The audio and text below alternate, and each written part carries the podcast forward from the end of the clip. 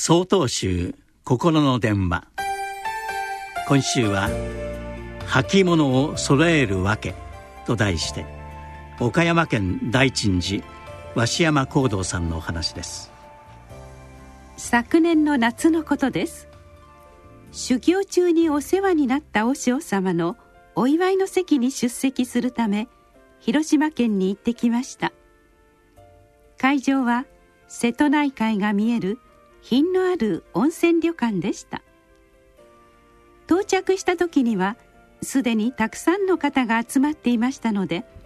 私も荷物を部屋に置いて会場へ向かいました。さすが和尚様の関係者だなと感心したのは皆さんスリッパを揃えて脱いで会場に入っていたことでした。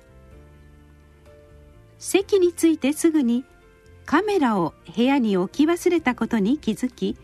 慌てて部屋へ戻ろうとするとなんと先ほど並んでいたスリッパが従業員の方々によって素早くさらにきれいに並べ直されていました。ほんの些細なことですがその心遣いに気づいてからは料理はもちろん旅館の雰囲気までも整えられているように感じて全てに快い印象を持ちました。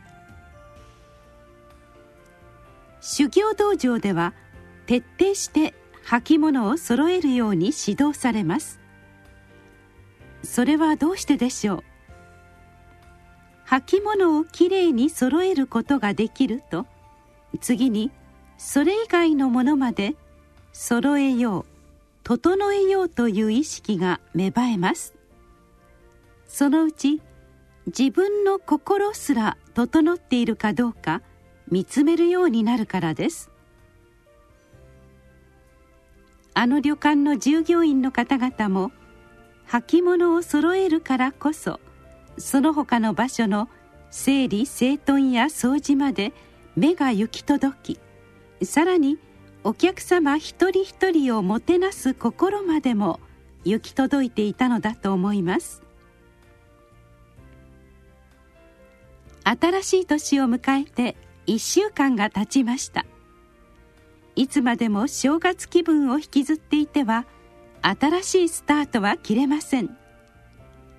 自分の心を整えるためにもまずは徹底的に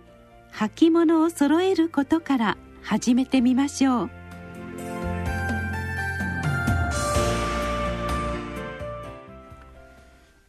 1月15日よりお話が変わります。